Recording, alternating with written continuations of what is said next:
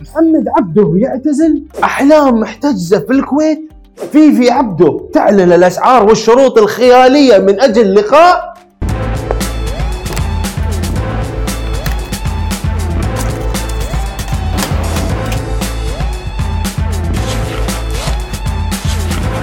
يا هلا ومرحبا بكم ببرنامج مين مكسر السوشيال ميديا. معاكم أخوكم علي بابا ورجعنا مرة ثانية. بس عاد حق حلقة. والحين تبون تعرفون مين كسر السوشيال ميديا هذا الأسبوع؟ ابشروا. الأسبوع الماضي سمعنا أن فنان العرب محمد عبده اعتزل. انصدمت. شلون فنان العرب يعتزل بدون أي إنذار؟ لا في تغريدة لا في فيديو. آخر شيء طلعت إشاعة. الحمد لله رب العالمين. طلع أبو نورة في لقاء وقال الاعتزال مسؤولية أنا ما نقدها خلينا نشوف الفيديو.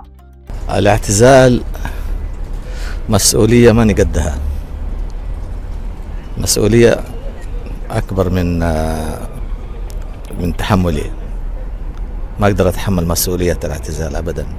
كم أنت كبير يا فنان العرب. رديت روحنا وفرحتنا بأنك مستمر. خبرنا الثاني عن الملكة أحلام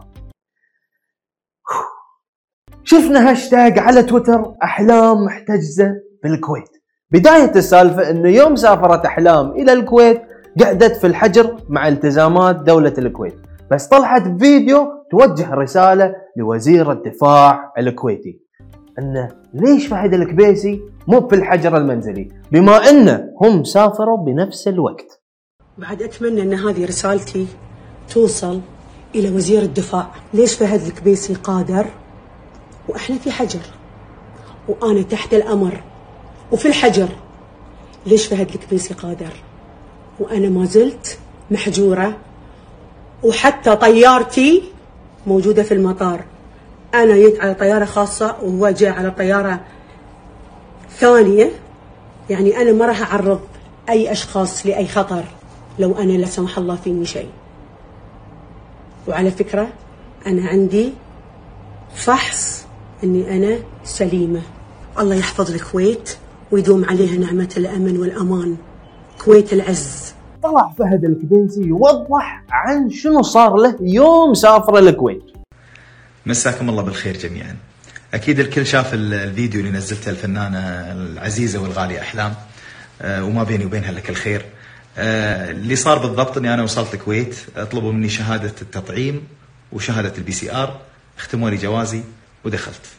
أه يوم دخلت الكويت سويت PCR في الكويت قبل الزواج وبعد ذلك رحت الزواج وخلصت وطلعت من الكويت ختموا لي جوازي وسافرت بكل بساطة. يعني ما كان في أي شيء آخر. يعني على بالي وصلت الكويت وسويت كل الترتيبات هذه.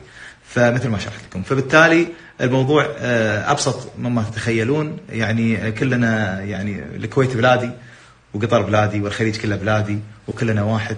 والله إن شاء الله يعني يخلصنا من هذه الجائحة. على خير ترجع الحياة كما كانت وأفضل. شكرا. ومن طرف آخر طلعوا مشعل النامي وفجر السعيد وعلقوا على الموضوع. خلينا نشوف شو يقول مشعل. حتى الناس ما تدري شنو هويتك فعلى أي أساس يقيمونك؟ إن أنت والله لأن إماراتية تنحجرين وهذا لأن قطري ما ينحجر. يعني صراحة هذا كلام الغيرة هذه خلوها بالعروس ببيوتكم لكن لما تطلعين أمام ملأ وتتكلمين لازم تتحاسبين. وأناشد السلطات في الكويت إن ما تعفيها من المحاسبة والمسؤولية. وفجر السعيد فقط. كتبت تغريده.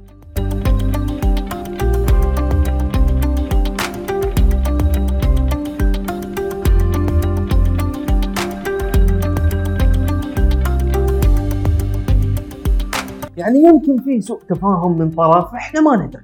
بس نتمنى إن الملكة أحلام ترجع سالمة. وكلنا لازم نتابع كل الاحترازات اللازمة عشان نفتك من الفيروس. تعبني. أعلنت فيفي عبده على حسابها الإنستغرام إن جاية ابو ظبي لمقابلة جمهورها في سهرة خاصة وبعد كشفت عن أسعار السهرة. تخيلوا في package ين أول package 1100 درهم إماراتي. بس بس عشان تتغدى وتصور مع فيفي عبده. وال package الثاني 750 درهم إماراتي. نفس الشيء بس بدون أكل. آه التعليق لكم.